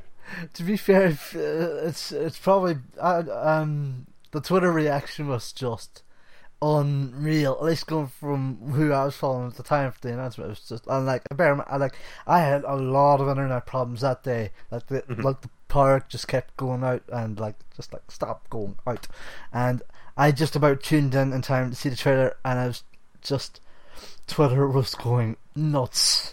And it was it Yeah, was, that- it was It was in, it was easily the the craziest launch of a game I've been involved in. Like it's just like we were we were in the audience for that, and at the time we didn't know if we were going to make the cut of it because like the whole way is like we want to put you into this thing. Uh, you have these five, you know, milestones you have to clear every time. You have to clear every milestone to make it in. You're still tentative about whether you're going to make it in or not. So we're we're sitting in the audience next to our Sony rep, like looking at the teleprompter every like 30 seconds like is this us are we going to be up next did we make it in uh, and then yeah we made it in like oh that's a relief we made it in we get to see our, our logo on a huge screen and then the trail plays and everyone's like you don't hear it in the video but everyone is like applauding and cheering and like like robot goes in for a swing or like a melee attack and everyone just like starts cheering again and it was just like it was surreal it was it was incredibly surreal and like because I'm an idiot, I'm like, okay, I can push out like the Twitter announce and the other stuff from my phone once the thing gets announced. Like it should be fine. Like we have a friend, we had a friend handle our website push, but it's like I can, I, I'll, I'll, I'll save the tweets in my drafts and you know, push them out after the thing goes through. It'll be fine. And I'm sitting there afterwards, and my hands are just shaking, and I'm just trying to type. I'm just trying to type. Our next game is 100 foot robot golf, and I'm just like shaking on this phone in this dark auditorium trying to push this tweet out. And it was yeah, it was it was ridiculous. It was absolutely ridiculous. Um, so uh, you mentioned the fact that the working title was kind of Gundam Golf, but also as well in all other interviews like um and Ned and I can never pronounce this as well. Evangelion, there we go. Um, was mentioned as an influence. Like, is there any other influences in terms of robot design going under it? Like, please, for the love of God, as someone who loves this series, please say Zone of the Enders was an influence. There is some Zone of Enders influence, especially, especially, especially in the UI that we have right now. Like I tried to pull a lot from that, like almost like Kojima style, uh, like UI design. Uh, and so there's a, there's a little bit of that in the in the UI that's going around right now. Uh, but we yeah we have like our main touch points for the robots is yeah it's the the rich team, the the Eva team, uh, the Jaeger team, uh, and then we have uh, this other team. But we're still trying to find a name for, but it's basically uh, it's like a it's like a uh, what's the right way to describe this? It's like a gearheady motorhead thing of like flames and and like chrome and like things like that. That's really cool. And then we we have some some other surprises coming later, but uh, it's been really cool. Just just having cool robots come in as part of your job is like this is awesome. I feel like I, I've chosen the right path in my in my career that I can I can contract out someone to make really cool robots for us, and that's it's it's it's good. It's, it's good as a as a mid thirties man to be able to have cool robots made for you. Um, you need to make a Jehuty. You need to make a Jehuty. I need a Jehuty. If like if Kojima is not doing Zone of Enders 3 anymore, then this is as close I'm going to get Zone of Enders 3. Damn it! Well, Kojima's free right now. Like if he wants to like partner up with us, like I'll happily put one of his robots in if he want if he's uh if he wants to figure out a, a, a non Konami infringing way to uh, to work with us. But I, I'm pretty sure he's uh, he he is busy right now. I'm sure. Uh, ending up on uh, Robogolfland, like when exactly can we expect uh, it to come out? Like obviously you said 2016. Like when specifically? uh, sometime in the months of 2016. Uh, like we're, we're we're actually still working out what the release date is. Uh, I I it won't be this month, that's for sure. Uh, I we're, we're still working it out. Like we Uh, we're obviously we're a PlayStation VR title. Like we don't even know when the PlayStation VR is coming out. I think like to be completely blunt on our end, it's like we're gonna wait for E3. We're gonna see when all the release dates come out, and then once E3 is done, we're basically gonna t- take a look at like the release schedule for every other game coming out in 2016, and then try and find like when is the best date for us to release this game. Like it may be, you know, it may be the thing is like, oh, there's a there's a window in early October that's perfect for us, or like maybe going in and, and doing a PlayStation VR same day launch might be good. But like we honestly don't know yet. Like it's one of those things where, and we did the same thing with Roundabout as well. Like we we we had a rough idea, but until E3 had happened, until we could find, uh, I think it was September 18th for Roundabout. Like there was just a big hole in the schedule there because everyone had moved out of the way for Destiny. And like, okay, well, we're going to take advantage of that and take that September 18 date, and we'll be like the only game of note, hopefully, coming out that that week. And uh, it kind of worked well for us. So we're going to try and hopefully do that again. Not on, not, not, not, not guaranteeing September 18th because who knows when the games go out. But like, we'll we'll try and we'll we'll we'll survive E3 and then we'll uh, we'll pick a date. Um, actually, I do have one more question about uh, Robo Golf. Um, could I put a VR headset on a similar sized dog, similar to a corgi, namely my Westie, and have him play the game? That's a good question. Um, I think anything like that. What's that? Like thirty pounds, thirty-five pounds. Um, and them heads might be too small. Um, like the biggest problem with VR is that like for kids and stuff like under twelve, like the pupil distance and stuff like that is is not correct for VR. Um, maybe a bigger dog. If you if you were thinking of getting like a really big like I don't know Saint Bernard or something, you could probably get a VR helmet on them, uh, and then basically all your dreams would come true, as far as I know. Okay. Sir,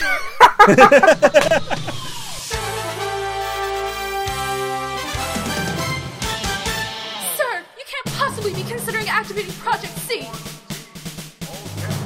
I'm telling you, there's no way. Look at her. We're out of time. Prepare the other pilot.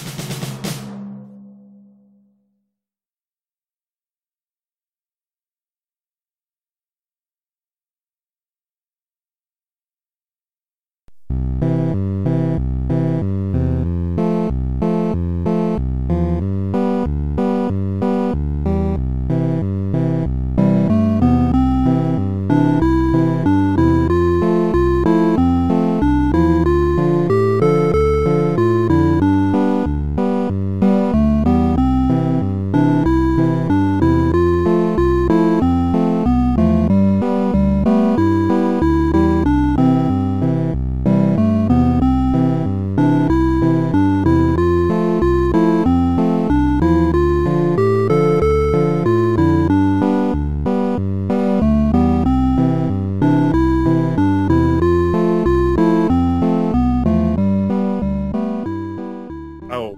so many things. Yeah, so obviously, Hundred Foot Robot Golf uh, coming out later this year on PlayStation 4 and PlayStation VR.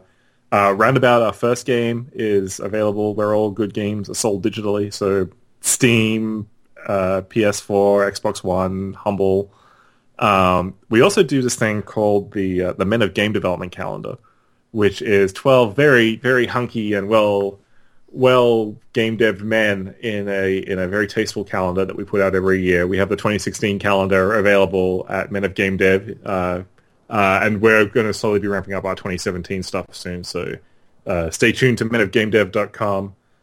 Uh, what else can I promote? Oh, we have Sarge Club as well, which is uh, we do Extra Life every year uh, in uh, early November, where we raise money for Seattle Children's Hospital by playing the absolute most terrible games. Uh, we did uh, every Army Men game in a row uh, for 25 hours. Uh, we did the worst Metacritic games uh, in 2014, where we played the, like the bottom 48 games from Metacritic. Uh, that was terrible. And last year we did um, what did we do? Worst of the best, which is basically we went to some of the best franchises and played the worst games from those franchises. So like Mortal Kombat Special Ops, for example. And so we've raised about twenty thousand dollars for the Seattle Children's Hospital so far, which is absolutely astounding.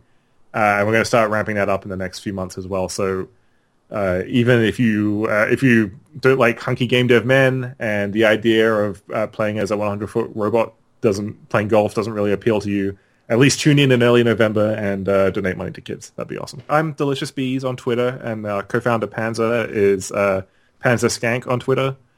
Uh, and then we have nogoblin.com. Uh, I'm pretty sure we still have a Facebook page. Uh, and yeah, 100 foot robot golf on Twitter. We'll, we uh, we post all of our sort of in development stuff and uh, pictures and cool stories and stuff on there. So uh, check that out.